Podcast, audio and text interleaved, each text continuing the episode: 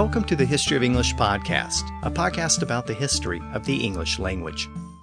This is episode 93 The Two Arthurs. In this episode, we're going to turn our attention to developments during the early reign of King John.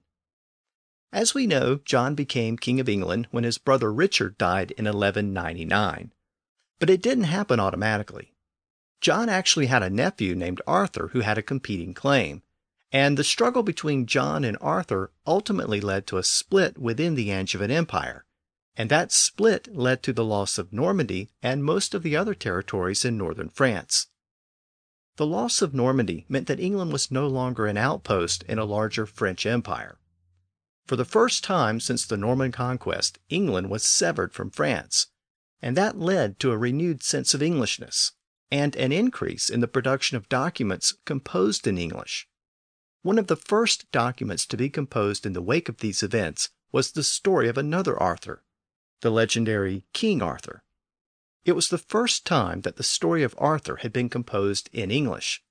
So this time we'll also take a closer look at that text.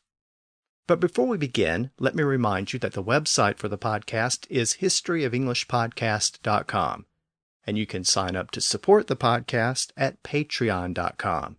Just go to historyofenglishpodcast.com and link from there. So this time, we're going to explore the early part of King John's reign. And let's begin by noting that John was the youngest of the five legitimate sons born to Henry II, so he was never really destined for kingship. His nickname was John Lackland because early on his father had not even bothered to set aside any territory for him. John had two older brothers who had died many years earlier. There was a brother named William who died as a small child. The next oldest brother was Henry, who died of dysentery, and neither of them had any children. And there was also Richard, who became Richard the Lionheart. And we saw last time that he died from a crossbow shot in the year 1199, and he didn't have any children either. That leaves the last remaining brother, Geoffrey. But Geoffrey had also passed away by this point. But unlike the other brothers, Geoffrey did have a young son. So Geoffrey's young son and John were the two potential claimants to the throne when Richard died. So I want to begin this episode by providing some historical context for this rivalry, because these competing claims ultimately tore apart the Angevin Empire, and it led to the permanent loss of Normandy and most of northern France. And as we'll see, those developments actually gave the English language a boost in England. The story really begins with John's older brother Geoffrey, the fourth son of Henry II and Eleanor of Aquitaine. He was born after Richard and before John, so he would have been next in line for the throne after Richard if he had survived. I've mentioned Geoffrey in passing in earlier episodes because he was made the Duke of Brittany during his father's lifetime, and that's very important to this part of the story. His father, Henry II, had invaded Brittany and forced the noble who was serving as the Duke of Brittany to step down. The Duke's daughter then became the heiress to the Breton throne. Her name was Constance, and Henry demanded that she marry Geoffrey. And by virtue of that marriage, Geoffrey then became the new Duke of Brittany. That was the way politics was played in medieval France. Military invasions and forced marriages were not unusual. And this arrangement brought Brittany into the Angevin orbit. And Geoffrey was supposed to inherit Brittany when his father eventually died. But in 1186, all of those plans went up in smoke. While participating in a tournament in France, Geoffrey fell off his horse in the middle of a melee, and he was trampled to death. Now, at that moment, Geoffrey had a daughter, but he didn't have a son. However, his wife Constance was pregnant, and a few months later she gave birth to a son. Now, we have to keep in mind that Brittany was a very unique region in northern France. It was a region that had a heavy Celtic influence, and a Celtic language called Breton was widely spoken there, as it still is today. You might also remember that the name Brittany is related to Britain because many British refugees had fled there during the Anglo Saxon conquest about seven centuries earlier. And throughout this Celtic fringe, in places like Brittany and Wales and Cornwall, There were legendary stories about a Celtic king named Arthur who had fought against the Anglo Saxons many centuries earlier. In many respects, Arthur was seen as a resistance figure. He was the great Celtic hero who stood up to the foreign invaders. And in Brittany, at the current point in our story, the Angevin kings were widely viewed as modern day invaders, carrying on the tradition of the Anglo Saxons. Even though they were French, they were also the kings of England, so they had inherited the legacy of the Anglo Saxons. And the Bretons didn't care for Angevin meddling in Brittany, and they probably didn't care too much for the fact that young Geoffrey had been forced upon them as Duke. And it's possible that Geoffrey's wife Constance also resented the interference that had toppled her father. One clue that she may have harbored some resentment is the name she gave her newborn son after Geoffrey died. It was traditional for French nobility to give their sons French names, like William or Henry or Richard or John. But Constance chose a different name, Arthur. We don't know for certain why she chose that name. It could have simply been because it was a popular name at the time, associated with the legends of King Arthur. But many historians have speculated that she chose that name as a symbol of resistance. Whatever the reason, young Arthur grew up in Brittany while the rest of the Plantagenets fought each other for control of the Angevin Empire. When Henry died three years later, Richard the Lionheart was the eldest living child. So Richard went to England to be crowned as king and to raise money for the Third Crusade. While he was in England, he was presented with an unusual gift. It was a sword that supposedly belonged to the legendary King Arthur. It was a sword known as Caliburn, but over time that name evolved into Excalibur. So, where did that sword come from? Well, a few episodes back, I told you about an excavation at an abbey in Glastonbury in southwestern England. The monks had heard rumors that Arthur was buried there, and when they excavated part of the cemetery, they found the bodies of a man and a woman, who they presumed to be Arthur and Guinevere. They also found an old sword, which they presumed to be Excalibur. This excavation was completed around the time that Richard arrived in England for his coronation, so he was given the sword, and he took it with him when he left for the crusade. Now Richard knew that the crusade was dangerous, and he might not return alive. And he didn't have any children. So if he died, the throne was either going to pass to his younger brother John or his nephew Arthur in Brittany, who was about three years old at the time. We have to keep in mind that there were no clear rules of succession at this point in history. John was the only remaining brother, but Geoffrey had been an older brother.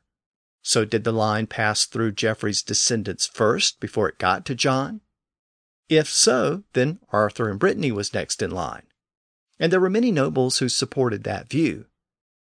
Before Richard left England for the crusade, he also accepted this view he indicated that he wanted Arthur to succeed him if he died while on crusade. Now, as you may recall, on their way to the Holy Land, Richard's forces got into a fight with traders and townspeople in Sicily, and his forces ended up conquering Sicily in the process. But having conquered the island, Richard couldn't head out for Jerusalem until he figured out what to do with it. So, in exchange for a large payment from the king of Sicily, Richard agreed to let him remain as the king. The agreement was sealed with a marriage alliance. Richard agreed that his young nephew Arthur would marry one of the king's daughters. And that meant that Richard had to formally recognize Arthur as his heir. So in Sicily, in the year 1190, Arthur was formally recognized as Richard's heir as part of this treaty. That meant that England was destined to one day have a real life King Arthur. As a sign of friendship, Richard gave the Sicilian king that sword that was widely thought to be Excalibur. By the way, if it seems surprising that Richard would so easily part with Arthur's famous sword, it's probably because Richard didn't really believe the story either. He was probably one of many skeptics. Now, all of this takes us to Richard's return from the crusade and his eventual death from a crossbow shot. According to the chronicler Roger of Howden, Richard reconsidered the succession while lying on his deathbed. Supposedly, before he died, he changed his mind, and he stated that he wanted his brother John to be his heir. We have to keep in mind that Richard and John's mother, Eleanor of Aquitaine, was there when Richard died. So she was still a very influential figure, and she favored John over Arthur. So she may have influenced that decision. Whatever the motivation, Richard's last wishes mattered, and that gave John's claim a boost. But Arthur actually won the first political battle for the crown. The Angevin Empire encompassed most of western France, and in the middle of that landscape were the territories of Anjou, Maine, and Touraine. That region was also adjacent to Brittany, and the barons in all of those regions threw their support to Arthur and proclaimed him as the new ruler. Then the French King Philip stepped in and recognized Arthur. So at first it looked like Arthur was on his way to becoming King Arthur. But John didn't give up. He had supporters to the north in Normandy, in fact, Norman tradition tended to give preference to a younger brother over the child of an older brother. So that meant that the Norman barons were inclined to favor John's claims. So John quickly headed to Normandy, where he was installed as the new Duke of Normandy. John also had support down in Aquitaine, where his mother Eleanor was still the dominant political figure.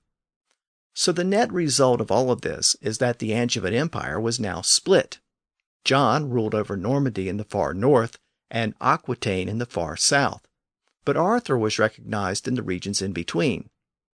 The great empire pieced together by Henry and Eleanor was starting to break apart. Of course, England was the big prize here because England offered the title of king, and it also offered a lot of wealth and manpower.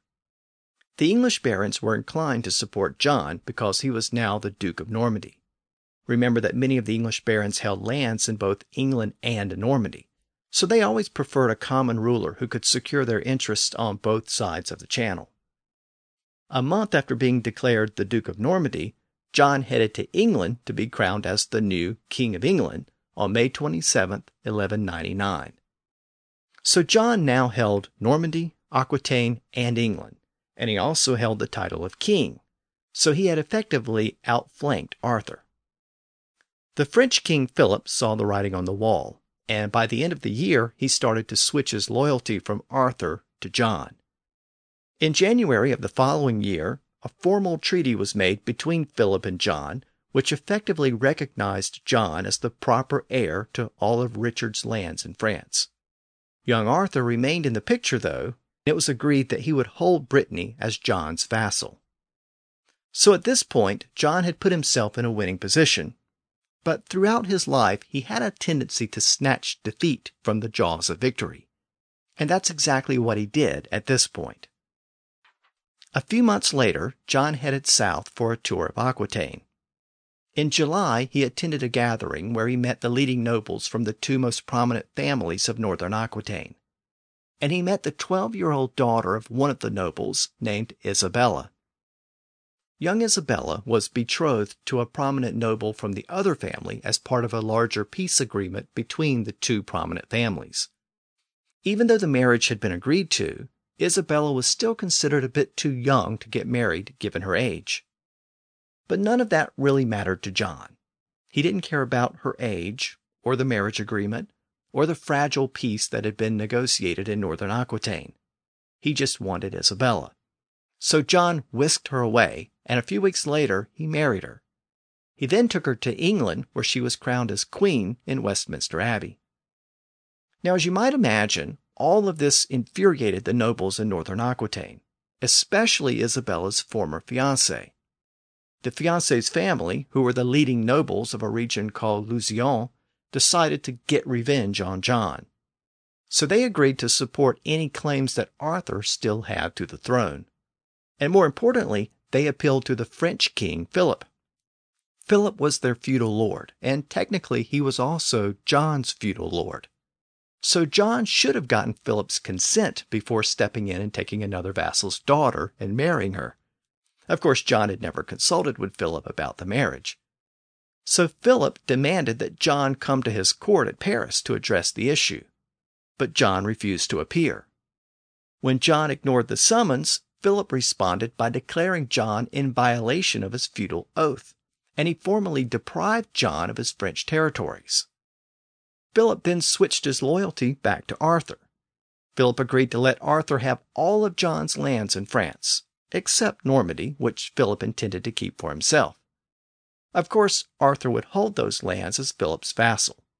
So once again, Arthur was back in the picture. Now, Philip had seized John's lands by proclamation, but now he needed to enforce that proclamation. And the only way to do that was to take the lands by force. So Philip attacked Normandy, and he gave Arthur 200 knights to help him take control of Aquitaine in the south. As I noted, Eleanor of Aquitaine was still the dominant political figure in Aquitaine, despite her advanced age. And she had been a strong supporter of John. So Arthur needed to deal with Eleanor first. Of course, Eleanor was Arthur's grandmother, but that didn't really matter. He heard that Eleanor was staying in a castle at Mirebeau in northern Aquitaine. So he headed there with the intention of capturing the castle and taking Eleanor prisoner. His forces joined with the rebellious nobles from Lusignan, and together they quickly captured the city. And then they started to besiege the castle.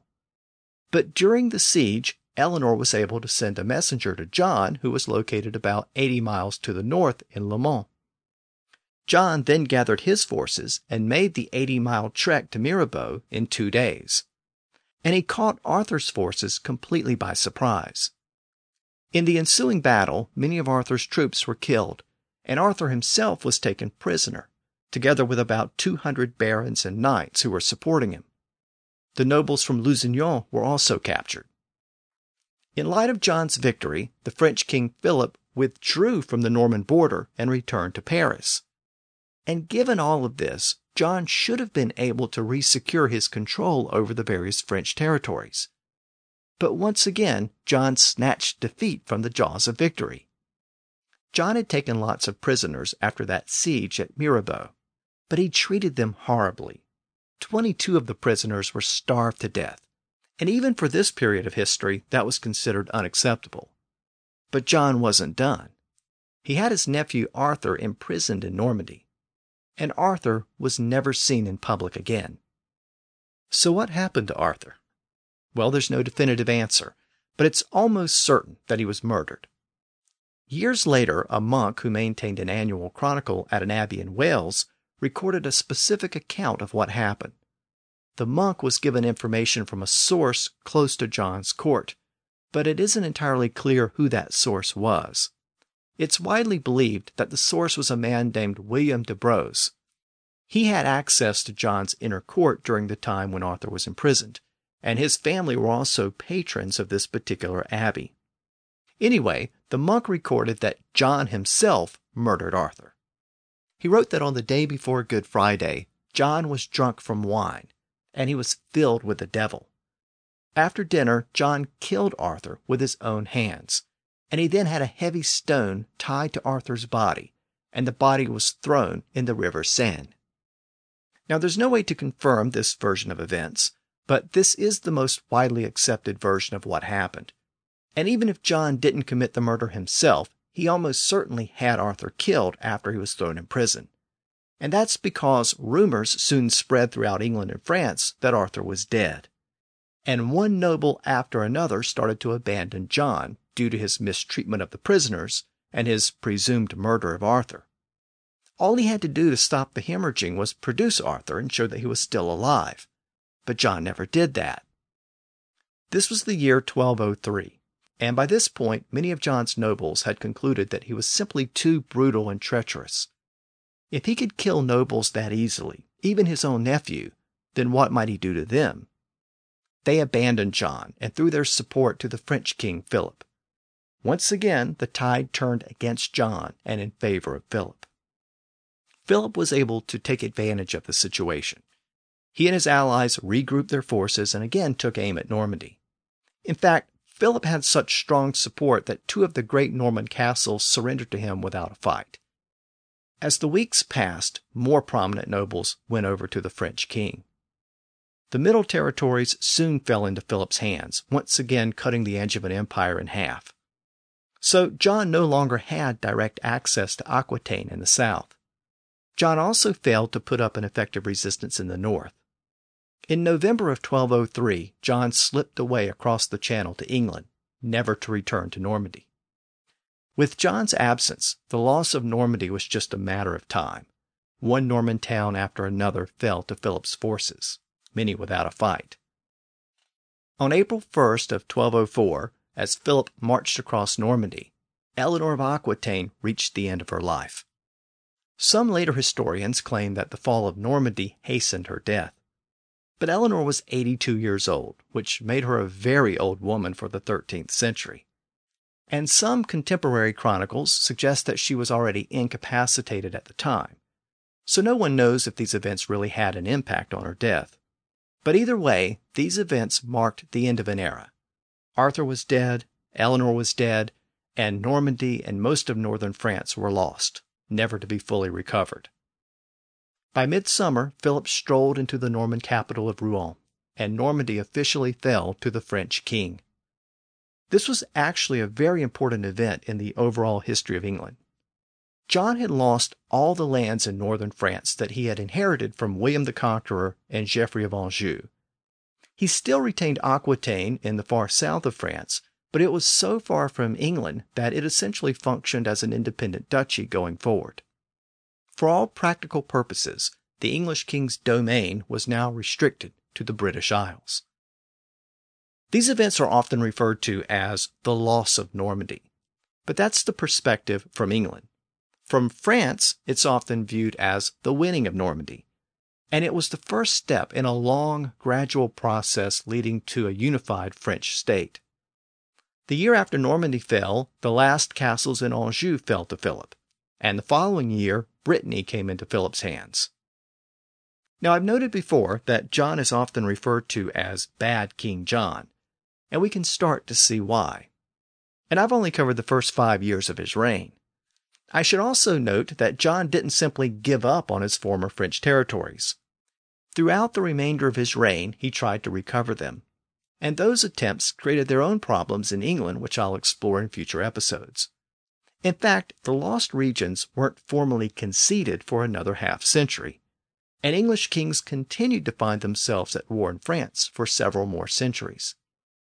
But the events of 1204 are important to our story because they marked the beginning of a fundamental break between England and France. For nearly a century and a half, England had been part of a French speaking empire, and most of its nobles spoke French and encouraged the use of French. But after 1204, that gradually started to change. In the following year, Philip demanded that the barons with divided loyalties choose between England and France. He demanded that all Norman knights living in England should return to Normandy by a given date. If they chose to remain in England, they would forfeit all their lands in Normandy. John then retaliated with a similar order whereby he claimed the English lands of all knights who chose to remain in Normandy. All of this meant that most barons and knights had to make a choice. They could either be an English noble or a Norman noble, but they couldn't be both. A few exceptions were made, but not many. And to be fair, this process played itself out over the next four or five decades.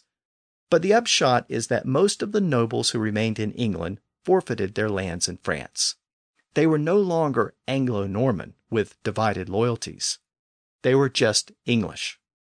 The traditional links to Normandy were severed, and a sense of English identity reemerged. As Englishness increased, Frenchness decreased, and over the long run, the use of French itself decreased. But let's not get the cart before the horse. These were all long term trends. French was still a very prominent and important language.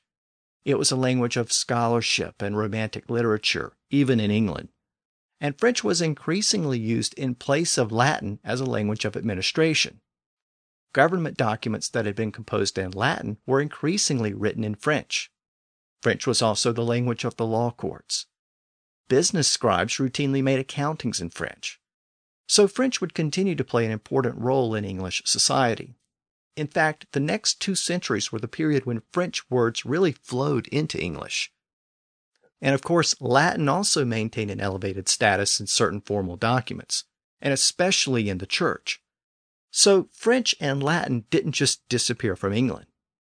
But there was a major change after the fall of Normandy, and that was an increase in the use of English. For the past century and a half, English had been relegated to the bottom of the totem pole, well below Latin and French. It was looked down upon as a peasant language, just a local vernacular, one of many spoken by common people throughout Europe. But now, with a renewed sense of Englishness, English itself started to get a boost. It didn't overtake Latin or French, but it started to take an acceptable place beside those languages in England. It once again became acceptable to compose documents in English, presumably because the nobility wanted English books and manuscripts. Over the next few decades, there was a renaissance of English literature that included histories, romances, and poetry. English was no longer relegated to the background. It started to come forward. As I've noted, King John is generally regarded as a bad king. But in many ways, his reign gave English the boost that it needed. His poor decisions led to the loss of Normandy, and that created an environment where English could once again flourish. So the irony is that bad King John was actually good for the English language. But that language had undergone a lot of changes, and it was still evolving during this period. With the loss of formal education in English, there were very few standards to keep the language intact. Grammar varied, word order varied, pronunciations varied, and the vocabulary itself continued to change as old words were dropped and new French and Latin words were borrowed. Those new English documents that started to be produced reveal a language that was still in flux, but it was starting to make a comeback. And one of the documents that spearheaded that comeback was a version of the King Arthur legend the first version composed in English.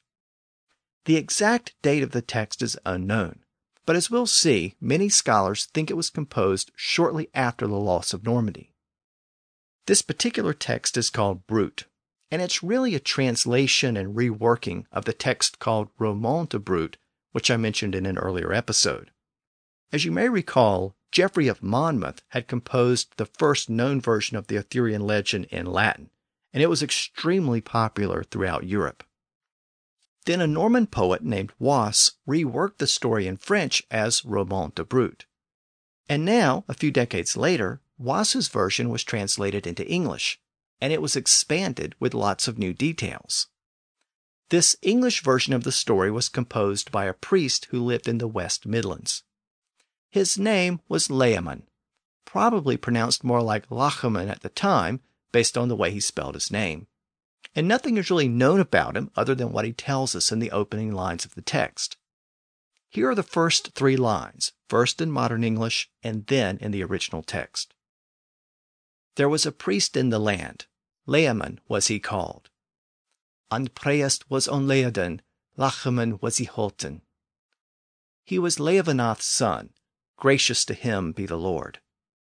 He was Leavanath's suna, lithe him bealdrechten. He dwelt at Areley, at a noble church. He woonde at Ernliche, at Athelin era Chirchin. Now, from these passages, we can discern that the author was named Layamon, he was a priest, his father was named Leavanath, and he lived at a church in Ernley, which is modern day Areley Kings in Worcestershire. So that tells us that he lived in the West Midlands. Even though that might not seem like much of a biography, it's actually quite a bit of personal information for a writer of this period. For many of the surviving manuscripts, the author is completely unknown. The introduction then says that Layamon decided to relate the history of the English people, from where they came and who they dispossessed when they arrived in Britain. So Layamon traveled wide and collected books which he used as the basis for his history. The text then says, He took that English book that St. Bede had made. He named the English book, the Mekada St. Bede. So this is Bede's famous text called The Ecclesiastical History of the English People, composed in the early Anglo-Saxon period. Interestingly, Layamon only used one excerpt from Bede's book, and he actually contradicted Bede's history in many places. The text then says that Layamon used another book, which modern scholars haven't been able to identify. It was probably a book that's been lost over time. The text then says that Layamon relied upon a third book. The intro reads A third book he took and laid it alongside, which a French cleric had made, well learned in lore. Wace was his name. He knew well how to write, and he gave it to the noble Eleanor, who was Henry's queen.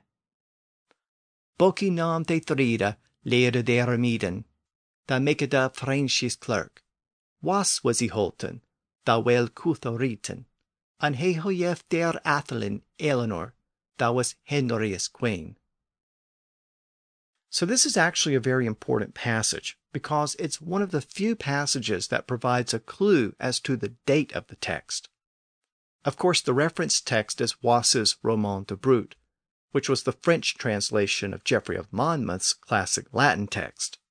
And it was clearly the main inspiration for Layamon's work. In an earlier episode, I mentioned Wace's manuscript, and I noted that he dedicated it to Eleanor of Aquitaine. And this passage from Layamon's text also mentions that dedication. But notice that it says that Eleanor was Henry's queen, not is Henry's queen. So the past tense is used. Now, Eleanor was married to Henry until he died in 1189. So, at the very least, this means that the text was composed after Henry died in 1189. But many scholars have interpreted this passage to mean that Eleanor was also deceased. And I noted that she died in 1204 as Normandy was in the process of falling. So, based on this later view, the text was probably composed sometime shortly after 1204. There's another portion of the text where a reference is made to certain payments that were required to be made directly to the Roman Catholic Church in Rome, rather than to local parishes. This was called the Rome fee, or Peter's pence, and the text says that it's doubtful that the payment will continue. Well, there were a few occasions when English kings objected to that payment, but there was a specific occasion in the year 1206 when John wrote a letter to the English clergy forbidding them from taking any measures to collect the payment. So that's another big clue that the text was written around this period in 1205 or 1206. The third big clue is based on the circumstantial evidence. As I noted earlier, the loss of Normandy created a situation where it was once again acceptable to compose manuscripts in English. So scholars feel that it's unlikely that Layamon would have bothered to compose a history of England in English while England was still part of the Angevin Empire. But when Normandy and northern France were lost, and England once again existed as an independent nation, there was a renewed interest in Englishness, and English history and English literature. So it makes sense that Layamon would have decided to compose his history in the wake of those events, shortly after the loss of Normandy in 1204. Now, I should mention something very important about Layamon's manuscript that makes it a gold mine for scholars of the language. The manuscript actually survives in two copies. One version appears to date from the early 1200s and represents the original language of Layamon. The second version is a copy that was apparently made in the mid to late 1200s, so about a half century later. Now here's the thing that later scribe generally copied the original text word for word, but there were times when he decided to update the language. Layamon used very few loan words, Most of his words were from Old English and the later scribe apparently thought some of those words were too old fashioned or too antiquated. So he replaced them with new French words. He also changed some of Layamon's original grammar and syntax. In a few places, he didn't copy any of the original text, perhaps because he couldn't understand what the passages meant. The reason why that's so important is because those changes made by the second scribe show how the language was changing in the 1200s within just a few decades, from the early 1200s to the middle 1200s. It shows how certain words were falling out of use and how new words were replacing them. And it also provides a time frame for some of those new loan words. And it shows how the grammar was evolving. So the two manuscripts make for some interesting comparisons. For example, Layamon includes a passage where an angry duke gets into an argument with a knight and says, Knight, you are a fool. Layamon renders the passage as Knecht, du ert mutual fool. A short time later, the second scribe renders the same line as Knecht, thou art mutual fool. It's a subtle difference, but it's the difference between Old English thu ert and the much more familiar Middle English thou art. Again, this is the same line, only a few years apart.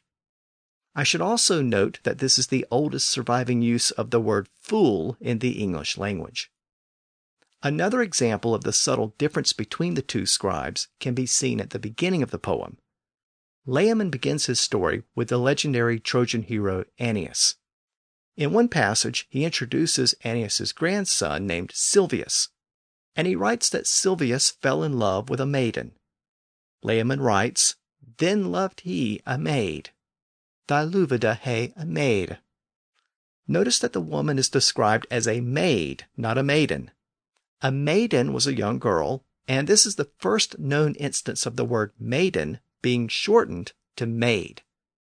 Now, both words could refer to a young girl, and we still have that original sense of maid in a term like maid of honor, and also Maid Marian from the Robin Hood tales.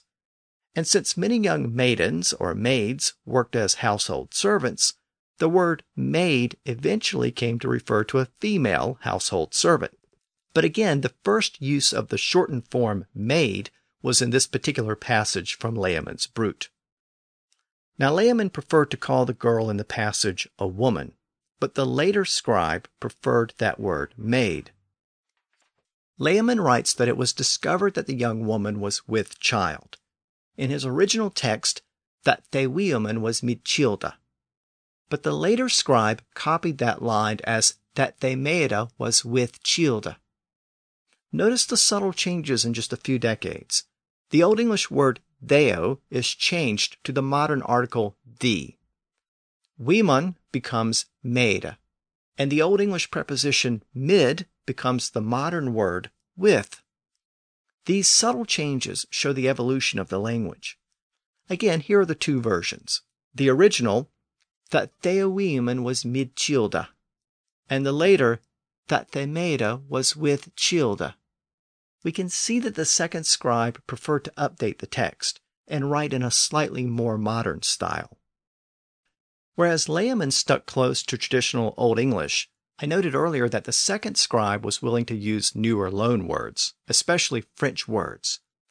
But it's important to note that both versions of the manuscript actually have very few French words. This is one of the longest poems ever written in the English language. There are over 30,000 lines, and scholars have studied every page of both manuscripts and identified only about 250 French words in both documents combined. But interestingly, two thirds of those words are used in the later version. Layamon only used about a third of them. So the second scribe was twice as likely to use a French loanword. For example, Layamon used the Old English word frith to refer to restraint and tranquility. When the second scribe copied the text, he dropped that word and used the new French word peace in its place. So apparently he thought that frith sounded old fashioned, so he replaced it with peace. The word frith was also sometimes used to describe a royal forest or fenced area of the forest. It was also sometimes called a deerfrith, in other words, the place where deer or wild animals lived in peace. In the text, a knight is caught hunting in the king's royal forest, and the noble who catches him accuses him of hunting in the king's frith. But the second scribe renders it as the king's park. So he replaces frith with the French word park. And this is one of the first uses of the word park in the English language. So from all of this, we can see that frith was considered a very old fashioned word at the time and many people prefer to use newer words like peace and park in its place. Interestingly, Layamon is the first known English writer to use the word mountain, but the later scribe didn't like that loan word for some reason. Layamon refers to the Montagne of Azar, but the second scribe wrote the line as the contra of Azar. So he replaced mountain with country. Both words come from French. And interestingly, these are the oldest known uses of both of those words in English. Layamon used mountain for the first time, and the later scribe used country for the first time. Now, the title character of the story is Brutus. He's the great grandson of Aeneas. And Brutus leads a troop of Trojan followers on a journey from Greece. They encounter 20 knights and send them fleeing into the mountains by shooting arrows at them. But later, the giants return for a surprise attack. Layamon says that they descended from Thanmunten, the mountain. But the later scribe says that they descended from the Hulis, the hills, which is an Old English term. So again, the later scribe didn't like that new word mountain for some reason.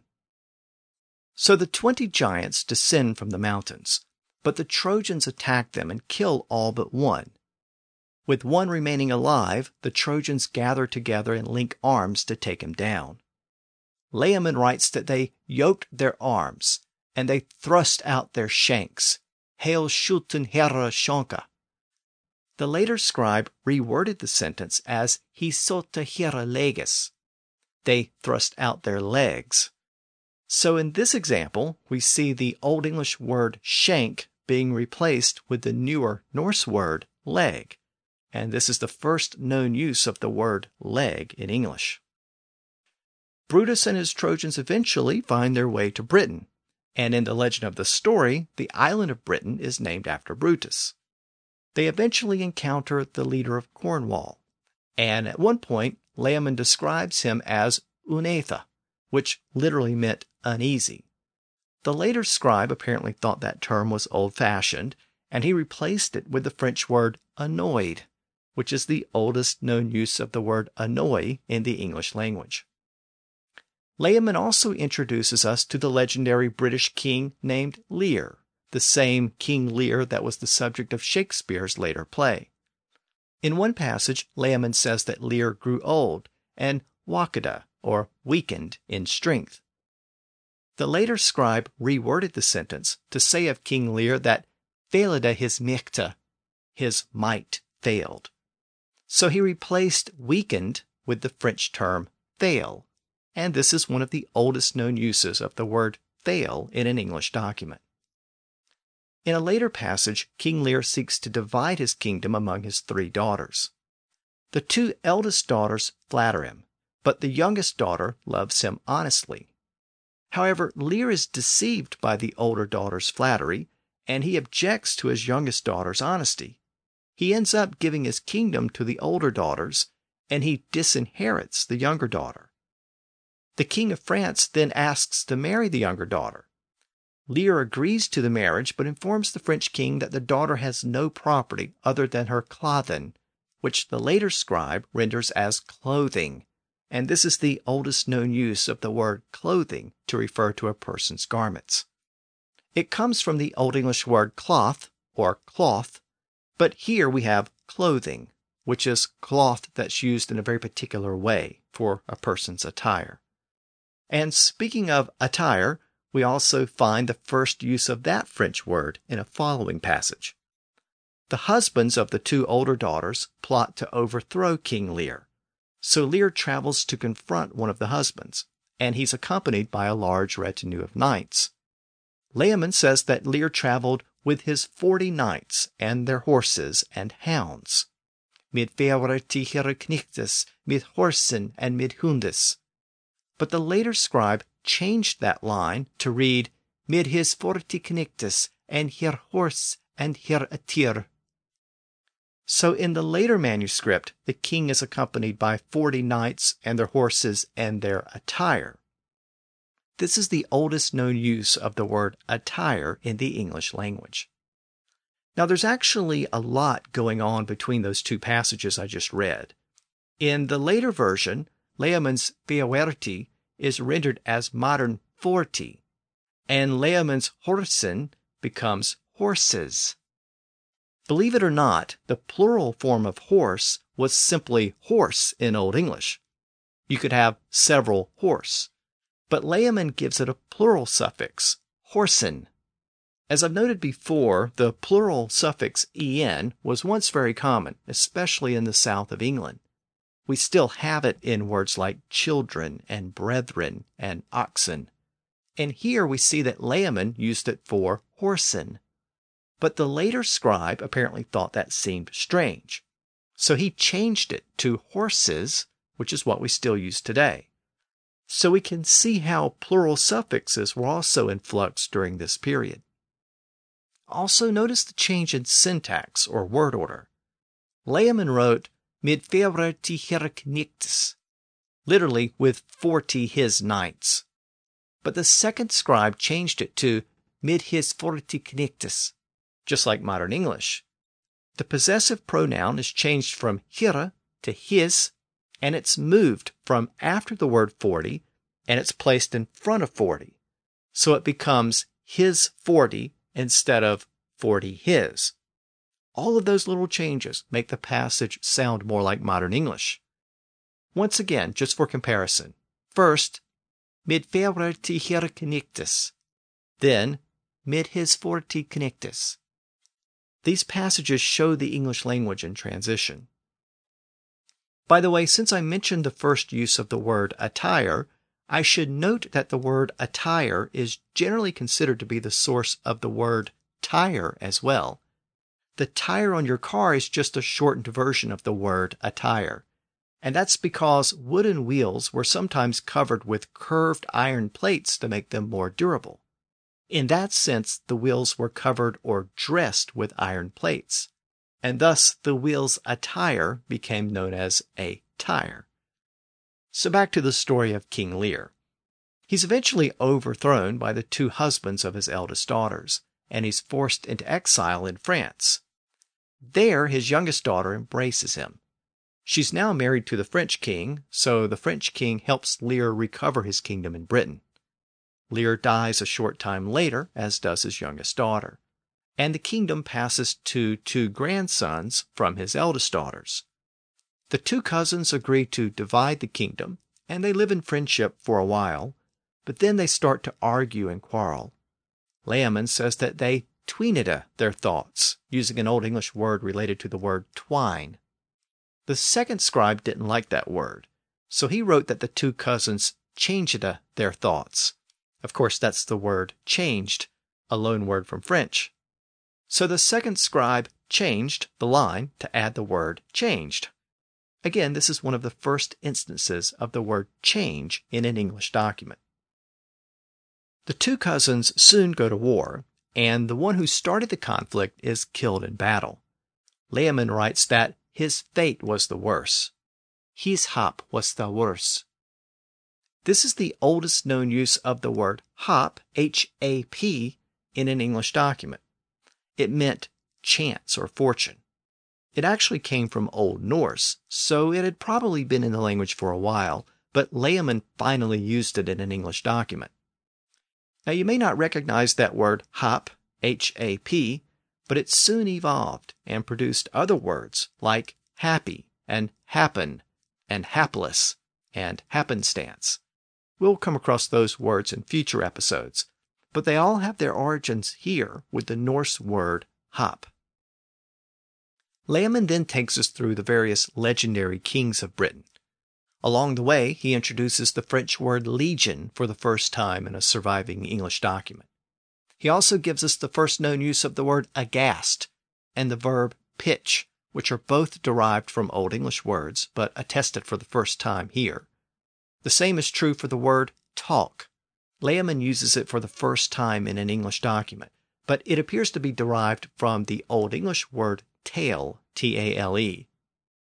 In one passage, Layamon mentions several musical instruments, including a fithela, or fiddle, and a lyra, or lyre. These are the oldest known uses of fiddle and lyre in English. Layamon continues to follow along with the general narrative used by Geoffrey of Monmouth in his Latin history and Wace in his French version. He then introduces us to Julius Caesar. He says that Caesar invaded and conquered France.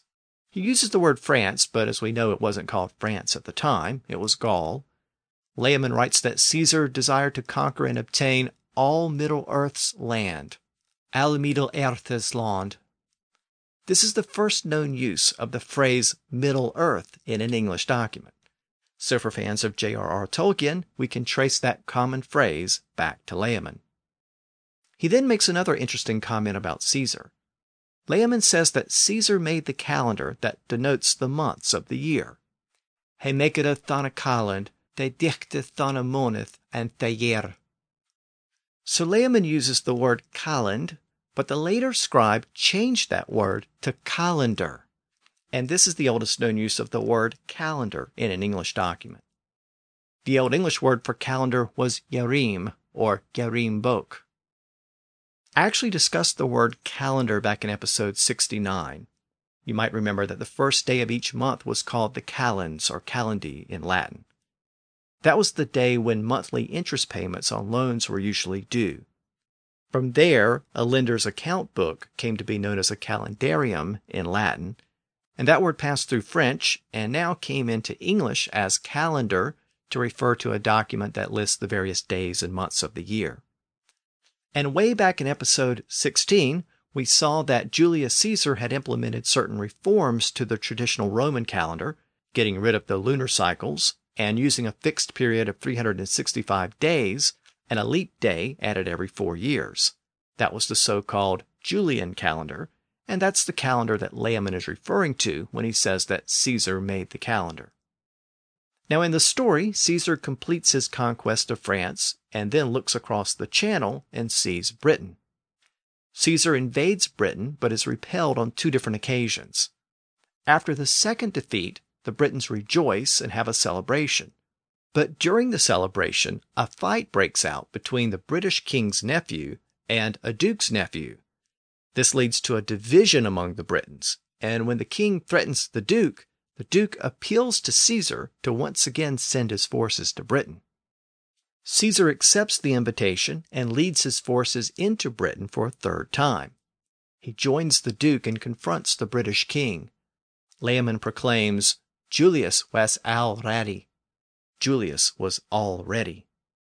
Now, this is the oldest known use of the phrase already, in this case rendered as two distinct words, and meaning literally that he was ready or prepared for battle.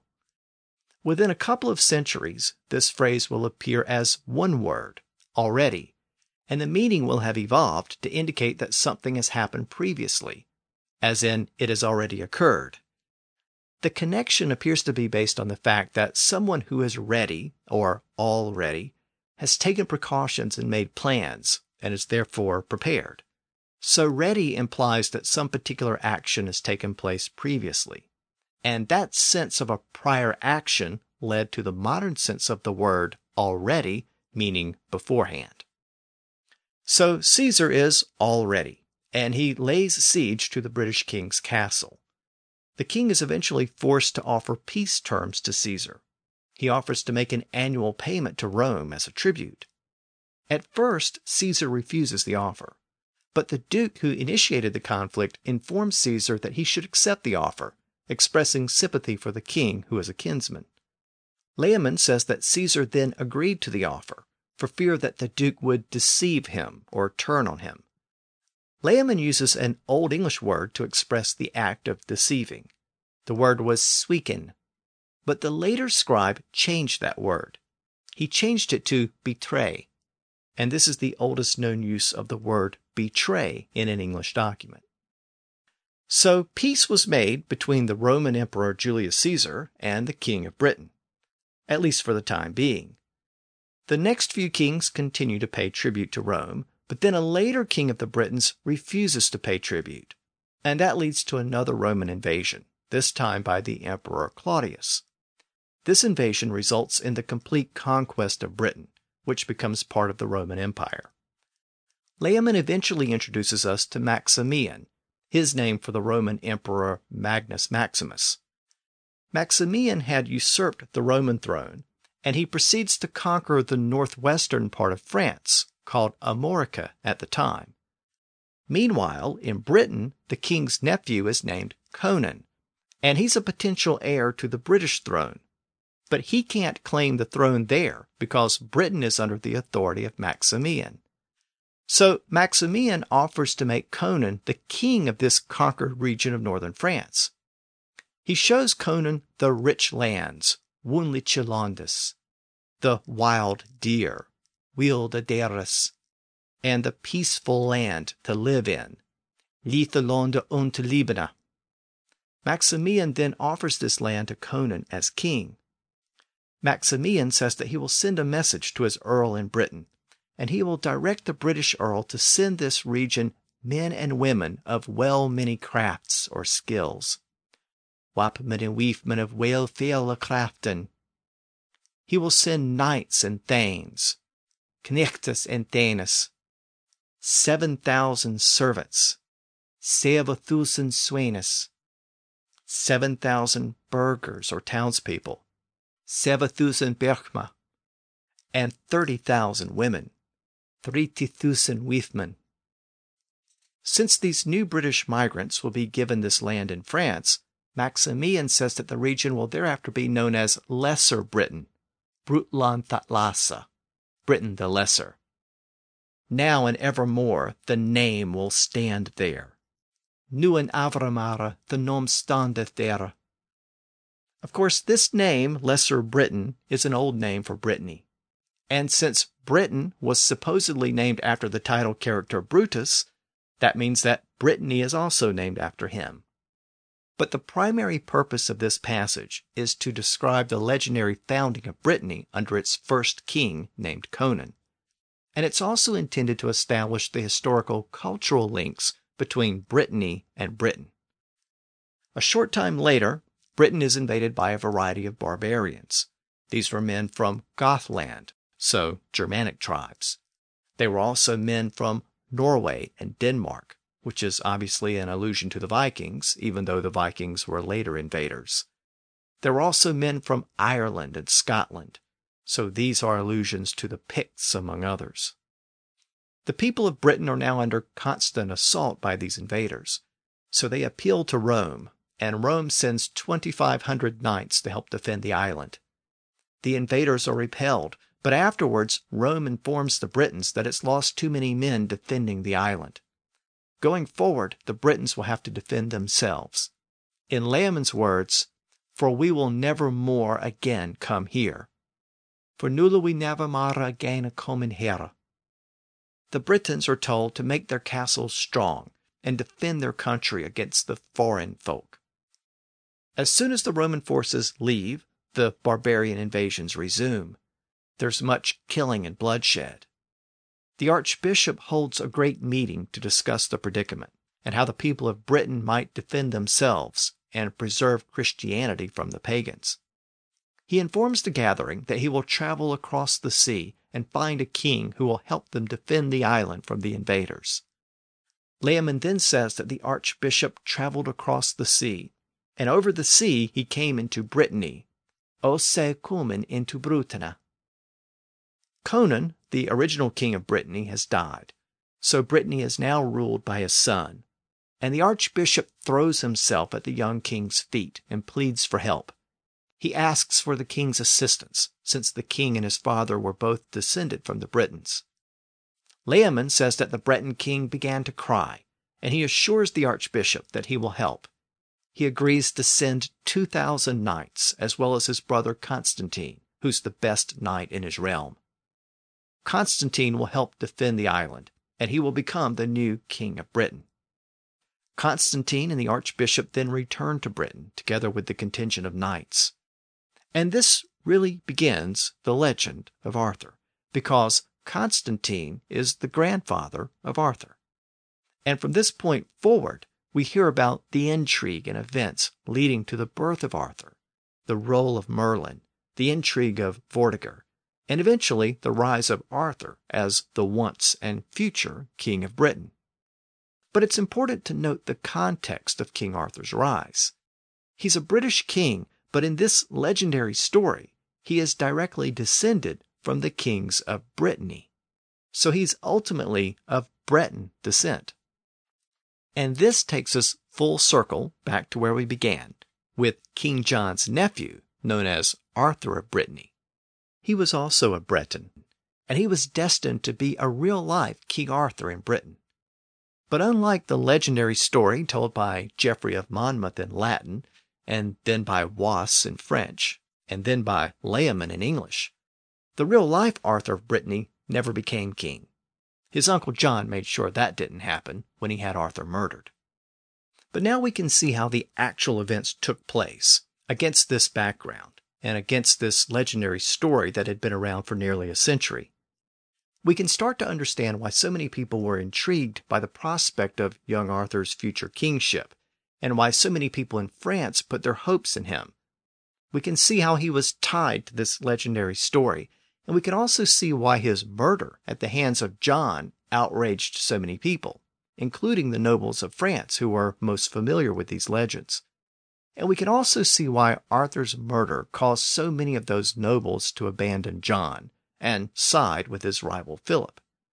So, John's loss of northern France and this new sense of Englishness that followed are directly tied to the story of the two Arthurs. Unfortunately, I didn't have time to get to the actual story of King Arthur in Layamon's manuscript, it's a fascinating tale that follows the later legend in some respects, but also veers off into other directions at times. So next time, I want to complete our look at Layamon's text. We'll look specifically at the story of King Arthur, and we'll also take a closer look at what the text reveals about the evolution of the English language. So until next time, thanks for listening to the History of English podcast.